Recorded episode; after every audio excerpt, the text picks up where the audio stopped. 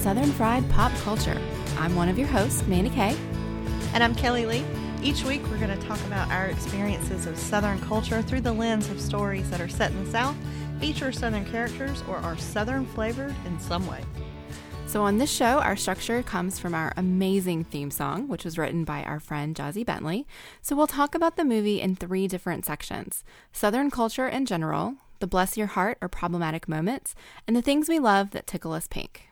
This week, we're talking about Big Fish, based on the novel by Daniel Wallace, with a screenplay by John August. Released in 2003, Big Fish was directed by Tim Burton and stars Ewan McGregor, Albert Finney, and Billy Crudup. The IMDb classifies Big Fish as adventure drama fantasy, and the tagline is an adventure as big as life itself. It had big ambitions. That's about the sweetest, most southern way I know of expressing that, Mandy Kay. yeah, the, you know the interesting thing about this movie, um, we picked it because it's set in the South. It, it's mm-hmm. set in mm-hmm. Alabama, and honestly, if they hadn't told us that, and if they didn't have Southern accents, I'm not sure I would have known. No. That this was a Southern movie. It it didn't embody Southernness. It just was effective the story. Yeah, I agree with that completely. So did you have any Southern culture experience that did resonate with you from this movie? The one thing that I could really come up with was just the idea of telling stories in general. Mm-hmm. Specifically, telling the same stories over and over and over again. Both my papa and my granddaddy did this. They both had this uncanny knack of being able to recall what they were doing on a particular Tuesday in 1955 and what car they were driving, what they ate for breakfast that day. I can't tell you what I ate for breakfast yesterday, so I don't know how they did this, but their entire lives, they could do this over and over and just tell the same stories. Mm-hmm. So, so that idea of using stories to to tell your own story and to have that story kind of reveal your identity, mm-hmm. I guess, was something I experienced through both of my uh, grandparents or grandfathers. Yeah, I think that that's true for me too. Well, my dad is a big storyteller, and and I noticed that even with my friends who are southern, like we actually will say, "Oh, tell the peanut butter ball story." Mm-hmm. and like mm-hmm. everybody knows what that means and you know kind of get everybody into to storytelling mode. But i can sort of associate particular stories that i want told by particular people. Mm-hmm. and and that does kind of feel very southern to me. Absolutely. Yeah. So i mean that that's not a lot of southern culture experience from this movie for me. So i'm hoping that that you saw a little bit more. Uh it was they, they were small things Right. So there was one line when they were talking about that big fish. He said he passed up more hundred dollar reels than any other fish in Alabama. And I was like, that is the most southern of southern lines. yep. That cracked me up. And I don't know which kid actor had this line, but when they were walking to the witch's house, one of them said, Your mama's a bitch. And whoever that kid was, his southern accent was perfect. I don't even remember that line. it cracked me up. It wasn't the line, it was just the delivery. Mm-hmm. But I did notice, though, almost every character in this movie was white. Mm-hmm. And that is not representative of the population of the South, certainly not of Alabama. Right. So I didn't know what was up with that. And then Edward had this one line where he said it's rude to talk about religion. and that cracked me up because if you go to my hometown, the minute you're introduced to someone, the first question they're going to ask you is, So, where do you go to church? Yeah. Because it's assumed that you do, and knowing where you go tells them, like, where you live and your socioeconomic status and all that. Right. So I was like, uh, no, that's not my experience of living in the South. And then one thing I thought, this is probably not particularly Southern, but when they were talking about all the photos from weddings and what a big deal that is, my parents are the only people I know who don't have any photos from their wedding at all. Okay. So I've never seen wedding photos. But in most of the southern homes that I know, those are like up on the wall and it's a big deal. Mm-hmm. Uh, but that's a an experience that I don't have. Right. But the one thing that did speak to me in this movie was the freaking soundtrack, which was fantastic. Because then we got Lord, I Was Born a Rambling Man and the Allman Brothers, and the music was great all the way throughout. But I felt that they did a good job on the on the music. No good. Yeah, I suspected you were gonna like the music. I loved it, which is more than I can say for most of the rest of the movie. So you want to bless some hearts? so, God, this movie is so weird. I did not remember this. I've seen it before, and mm-hmm. all I remembered was the feeling that I had at the end. You know, and I talked about this mm. last week with The Time to Kill. I remembered that movie being so full of hope and being so good because of the ending. And just like with The Time to Kill, I forgot what we had to go through to get to the end. Yeah. And I was shocked to discover how boring this movie is. Yeah. This movie should not be boring. It has a phenomenal cast. It's about tall tales. It's about a big fish. It's about a circus and a carnival and like a witch in the swamp and just so many things. It should be delightful, but it just wasn't. I'm so glad that was your experience too because I was bored out of my mind and I felt so bad for being so bored. Yeah, I don't I just I don't know what could have made it not be boring. Like I really legitimately don't because the stories were adventurous and they were fantastical, but they were also just a little bit mundane, mm-hmm. I think. I don't know. I don't I honestly don't know how to make it better. But that yeah. But other than that, I think the the one thing that I really took issue with in this movie is the silliest thing. When Edward ended up in Spectre the first time mm-hmm. and they had him over for dinner, mm-hmm. they were eating at the dining room table out of rocking chairs. I'm sorry, rocking chairs are for porches, not dining rooms. Correct. so I was not okay with that. It was very strange and very weird. But um yeah. That's yeah. all I got. I mean, there th- throughout the course of this movie, there's just there's not a lot there. There's mm-hmm. not a lot of meat there, which is oh, I feel so terrible for saying, but I struggled. I I did too, and I think this was this one was very different because most of the movies we've watched, I would say I have a very passionate reaction to mm-hmm. one way or another. Right. And I, there is no passion for me in this. This was not a strong emotional experience at all. But it did kind of put me in a contemplative state. So I tried to look at it from that lens. Okay. And I came up with some questions to ask you when we get to the end. Okay.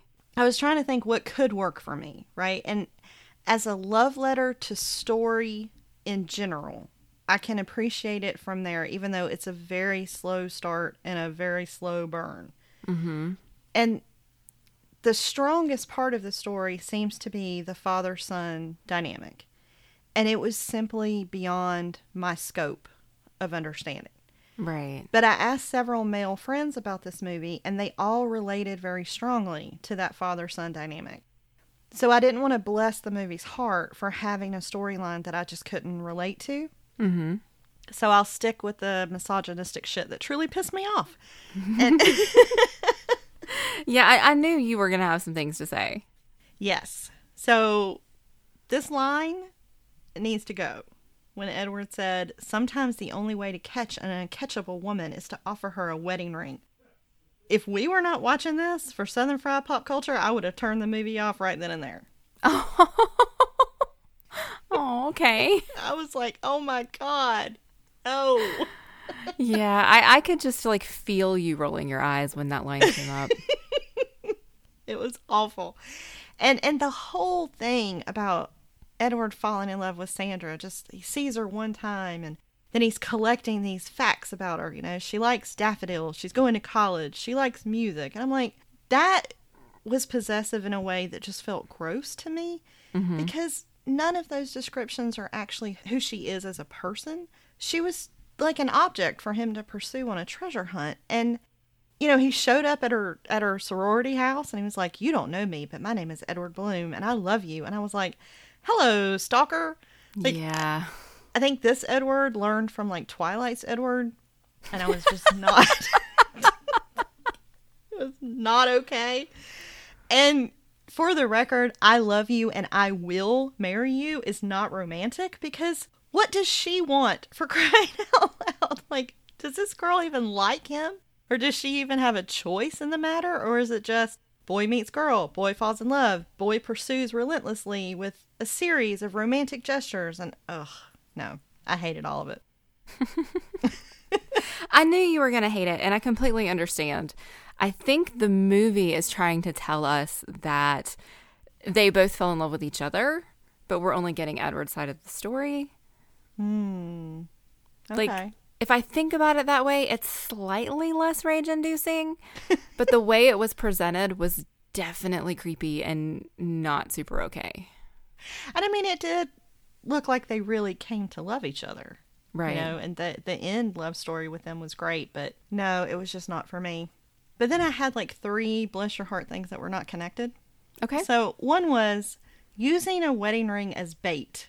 This cynic in me thought that is the best whoops, I left my ring in another woman's bed cover story for a fisherman that I've ever heard. wow, that is super cynical. right? I mean, a wedding ring is bait? Come on. Like you don't like I don't know. It just Well, he got it back. it cracked me up. it's just like, okay. And then everybody being barefoot in Spectre, and then he he Edward left. And I mm-hmm. was like, honey, there are ways of getting your shoes down from there. Right. Was there not a single ladder in the whole town? I mean, come on. You're gonna walk through a forest barefoot because a little girl threw your shoes up on a pole. I mean, what? I don't know. but the the part that really, really made me mad was this conversation between father and son, where Edward was like, "Having a kid changes everything. You've got to change diapers and get up for feedings and blah blah blah blah blah." And Will said, "Well, did you do any of that?" And Edward said, "No, but I hear it's terrible." And I was like, great, there's an excellent model for fathering right there. Parenting as a mother only job just pisses me off. And it should, but I mean, that was definitely a product of his time. Yeah. Even even Dr. Bennett commented on that when he was talking about Will's birth story and why his dad wasn't there and how even if his dad had been there it wouldn't have been any different because men just didn't do those things. So I think the movie was self-aware about it. Yeah. Oh, yeah. And I think that that that level of disengagement of each other is really what's driving the father-son relationship that this story is working to redeem. Mm-hmm. So yeah, it's terrible, but necessary for this movie. I think you have a much better take on that than I do. so we'll go with yours. so, was there anything that made you tickle pink? Oh, uh, yeah. Well, yeah. Okay. So first, the cast of this is phenomenal. Mm-hmm. I was shocked when the the credits were running across the beginning. I was just like, "Wow, Danny DeVito, Helena Bonham Carter." Well, of course she's in it because Tim Burton directed it, but Right. you know, Ewan McGregor, Jessica Lange, Alison Lohman. It was just name after name after name. So I am completely shocked at how bored I was watching this movie with this cast and mm-hmm. with this director. But they were they were good and they were good at what they did. You know, they they did well with what they had to work with, I think. Yeah. Mm-hmm. But then we get to the ending and the ending redeems the whole dang movie for me every time. Oh. I knew I was going to cry. I had remembered crying the first time I saw it, and I knew it was going to happen again. And as soon as Edward asked Will to tell him how it ends, I started crying. and I did not stop until it was done. And I think Will finally embracing his father's storytelling instead of pushing against it and trying to make his father stop being who he was mm-hmm. by embracing that and giving him exactly what he needed when he needed it was sheer perfection to me. And I, I can't even express adequately the way my heart felt. Like my heart wanted to explode. It got so full from watching that scene and watching Will finally understand who his father was. I love your take on that. Oh. I didn't cry at all. I, kn- I know, I know. You haven't- everybody's gonna be like, "Oh my God, Kelly, what is wrong with you?" I, I thought it was very tender mm-hmm. and very touching, you know, and it was a very good ending. But I, I just wasn't emotionally moved enough, I guess, to be that emotionally connected. Even by the time we got to the end, so maybe it just didn't hit me the way that it was intended. I don't mm-hmm. know. But the ending, which I did think was great, that that ending with the the circus and all the people showing up at the river reminds me of my life with Michael Keaton. I don't think I've seen that. This was a movie from 1993, and I saw it in the theater. It's Michael Keaton and Nicole Kidman. And that movie made me cry so hard that I passed out from sobbing Oh my gosh, in the theater? in the theater, and I literally thought I was going to die. Oh wow. I think it is one of the like top five most crying beyond reason experiences I've ever had. And I mean, that movie broke me into little bitty pieces. I, I have never been able to rewatch it. And so it, it reminded me of that, but not as strongly. Like, so it was similar enough that I could really appreciate the beauty of it, but it didn't come close to like a very similar experience that I'd had in another movie. So mm-hmm. maybe that also sort of messed up that emotional connection for me. Right, right. Okay. Well, that's okay. Not everybody has to feel the same way about everything. Yeah, but I'm glad that you love the ending so much and it can leave you full of your hope and happiness because that's good.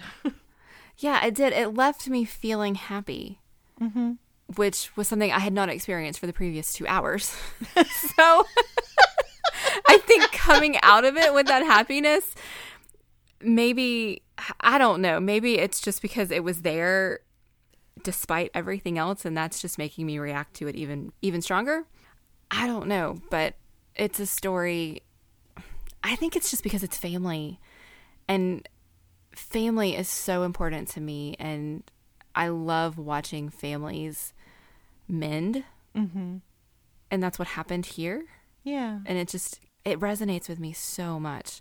Like for me it doesn't matter that it was father son because it was still parent child Mm-hmm. and it was still family and it just it hurt my heart and then it healed my heart and it was wonderful. I love that. That's really great. So, while this movie didn't quite do that for you, what about it did tickle you pink? well, I love the music. Um, I love the visuals. I mean, Tim Burton is an amazing visual director. Mhm. And I love the fantastical. So just the love of fantasy and storytelling definitely tickled me. And the one scene where the thunderstorm like turned into the underwater visit with the mermaid I thought was beautiful and I really enjoyed that. And mostly the movie made no sense to me and the grass and bare feet in Spectre were weird, but when everybody went outside and they were all dancing in the town square and there was music that made me very happy. Of course it did. But I did get some some interesting philosophical ideas from this, and so one of them was from Mr. Calloway being a werewolf. Mhm. Was Danny DeVito, and I did really enjoy Danny DeVito in this movie. And Edward said, "Most things you consider evil are simply lonely," and I thought that was a really interesting idea. I just hmm. appreciated it for being thought provoking. Yeah. The poet delighted me, especially when he turned to a life of crime and started robbing banks. And oh. when he said there had been a poem I think he'd been working on for like 10 years, 12. 12, 12 years. And 12 he let, years. He let Edward read it. And Edward said, It's only three lines long. And the poet was like, This is why you should never show work in progress. Yep. that was hilarious to me. Um, but I, I did really like the idea of the role of story in our lives. You know, there was that great quote from Will says, A man tells a story so many times that he becomes the story. They live on after him, and in that way, he becomes immortal. And I like the kind of juxtaposition between that and Edward sort of criticizing Will's ability to tell stories, where he said, to Will's fiance, he was like, Well, he would have told it wrong anyway. All the facts and none of the flavor. Right. And I thought, so the son wants truth and the father wants story. mm-hmm. And that was kind of an interesting conflict. But I did really like the growing pains metaphor for like the idea of wanting a bigger life. And, you know, Danny DeVito's character told Edward Bloom, like, you were a big fish in a small pond, but this is the ocean and you're drowning. And so, like, that whole idea of big fish and what that means and what it means in your life and what it symbolizes, I thought that was really cool. Mm-hmm. And then at the end, Will tells his father, you know, you became what you always were, a big fish. Mm-hmm. So he's kind of like giving that to him as a gift, which I thought was good. And I think Edward touched other people's lives by being part of their stories. And the My Girl in the River with the Wedding Ring was very sweet. I did like that. Okay. And in thinking about him as a big fish, like I really liked how he needed to be in water as opposed to drinking it. Mm-hmm. Like when he got really thirsty, he poured the water on his head. Right. And and I like that a lot. And my favorite scene of the movie was when he was in the bathtub, fully dressed, and Sandra came in and got in the bathtub with him. Mm-hmm. And she, you know, she still had on her really pretty dress too. But they just had this moment of like holding each other in the water, and I thought that that was really beautiful. It was really beautiful, but it was heartbreaking because they were finally accepting that his life was going to end soon. Yeah. And it just it made me sad. Yeah, it was very sad. It was very sweet, but I think it was it was very beautiful in its own way. Yeah. I think this movie is beautiful. Even despite its like lack of I don't want to say depth, but lack of flavor maybe. Mm-hmm. You know, it just it's it's very flat, but it's still pretty, Yes. which I guess is what happens when you get Tim Burton to direct your movie. Maybe so. But it was definitely pretty. I wonder if the book is a different experience. Oh, maybe so. I didn't realize this was a, a novel adaptation, but I'm curious. So, if, if any of our listeners have read the book, I would be interested to know your thoughts about it. Yeah, me too. That would be an interesting comparison. Yeah. So, did you have other thoughts that did not fit into our buckets? Ewan McGregor's southern accent sounds a lot like Matthew McConaughey's. Yes, it does. So, in the beginning, Ewan McGregor's first lines, we didn't see his face. He was just telling the campfire story. And I was convinced that somehow Matthew McConaughey was in this movie too. but it wasn't him. Nope. really bizarre. And then you you touched on this a little bit in your tickled pink section. The dialogue in this movie was written really really well. Mm-hmm. It was very thoughtful and very insightful, which is not something that you expect in a movie about tall tales. Mm-hmm. So you get this line from Will. He says, "I didn't see anything of myself in my father, and I don't think he saw anything of himself in me. We were like strangers who knew each other very well." Mm-hmm. And I can relate to that, and it's very accurately written for for that kind of relationship where you're your family, you are intimate family, but you don't engage with one another. Mm-hmm. And then um, at the end, Jenny was finally telling Will some of the stories, and Will said, "Well, it's not logical because you can't possibly be the same witch in the swamp because my father was a boy when that happened to him." And she responds with, It's logical if you think like your father. To him, there's only two women, your mother and everybody else. and that that, was a good line, line. right there put every part of Edward in perspective for me. Mm-hmm. It was the perfect analogy for how he thought and how his stories worked. And I just really liked it. Yeah. Can you talk more about that? Like, there's only two women, your mother and everyone else. Because I thought it was a really good line, but I don't know that I have fully unpacked it. Well, so if there's only two women, your mother and everybody else, then the the bits that are his mother are very specific to to her, to Sandra. Like so every moment with Sandra is pinpointed and clear for him. Mm-hmm.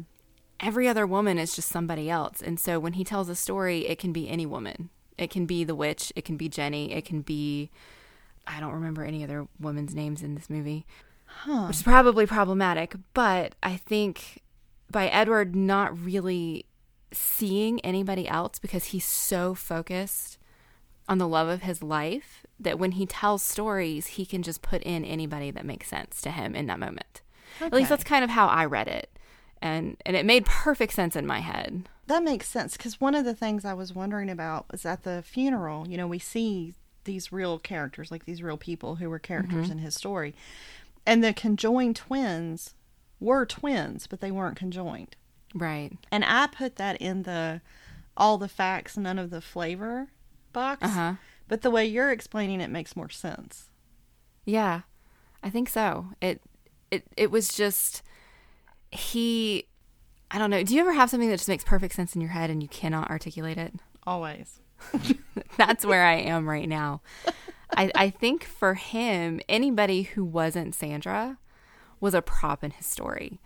And I feel like that's a terrible thing to say because that is reducing people to objects. Mm-hmm. And I, I, don't really think that's the intent here. It's the intent is to show his focus was on the love of his life. Mm-hmm. And so the rest of the world was just there.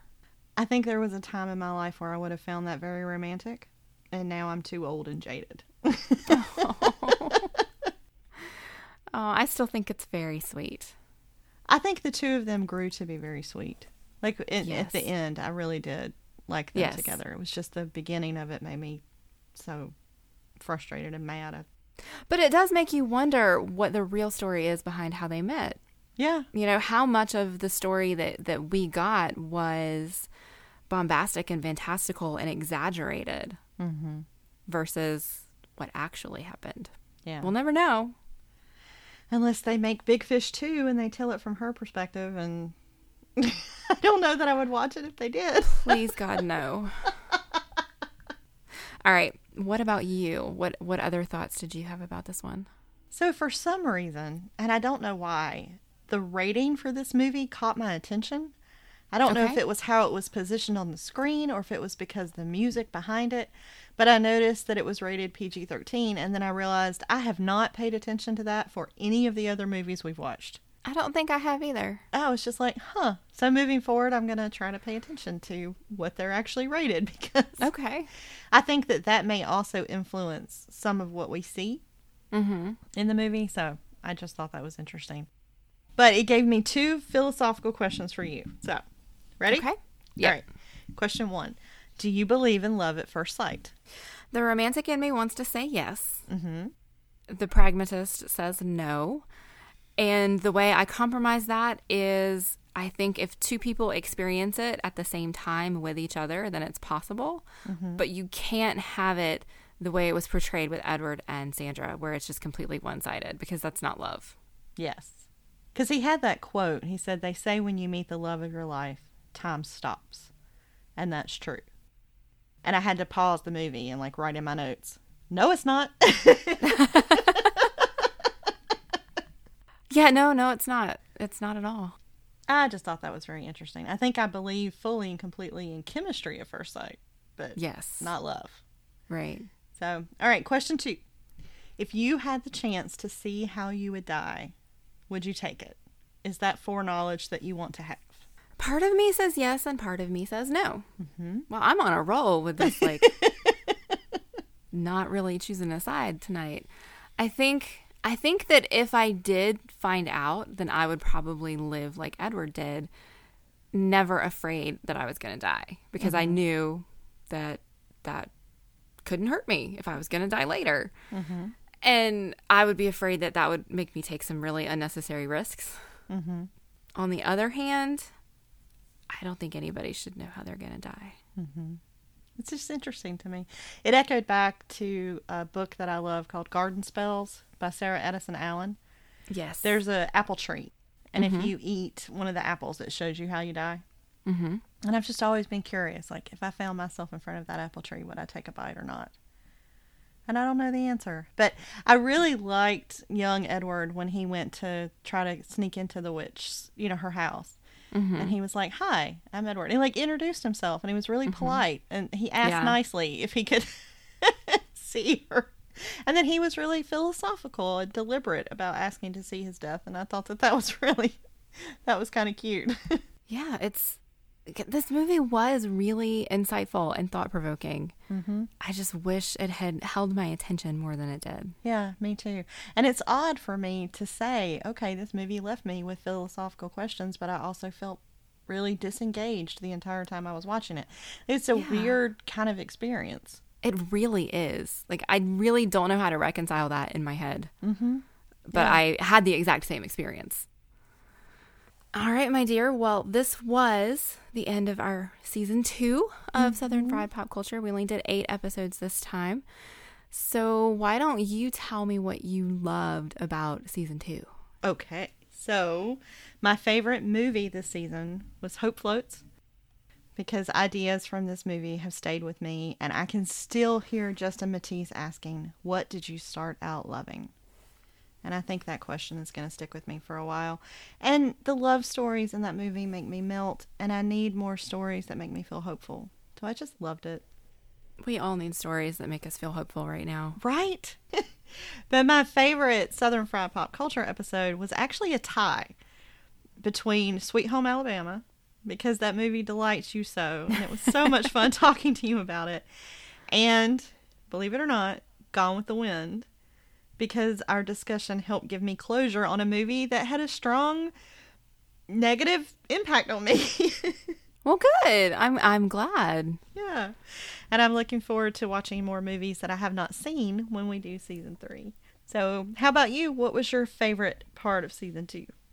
Hope Floats was definitely my favorite movie too. Mm-hmm. I mean, how can it not be with Justin Matthis in it? Yeah. Really, that that's all we need. I actually really liked our episode on Waitress because it delighted you to no end.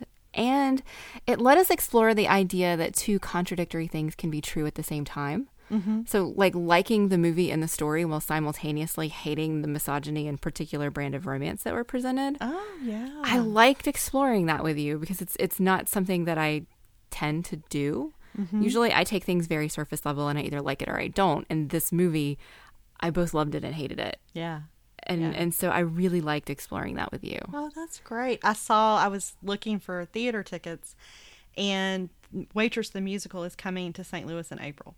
You should go. I'm so excited. I'm going to go. okay. I yeah. think you will really like it. I can't wait to see it.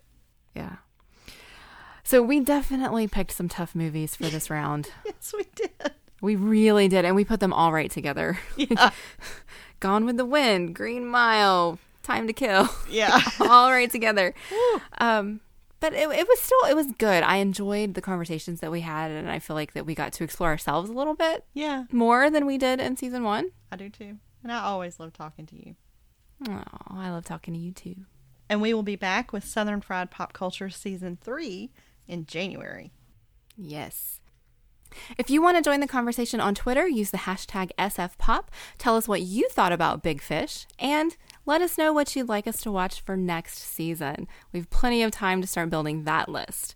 In the meantime, you can find me on Twitter at Mandy K, or you can email us at podcast at eloquentgushing.com. And you can find me on Twitter at Dr. Kelly Jones or on the Chipperish Media podcast Still Dead with Lonnie Diane Rich and Orgasm with Noelle LaCroix. And Southern Fried Pop Culture is 100% funded by supporters like you through our Patreon page. For exclusive content and more, please visit us at patreon.com slash eloquentgushing. Thanks to Jazzy Bentley for our amazing show music, and thanks for a great season two, y'all.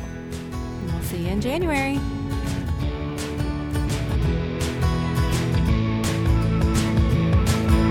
You wanna hear just what I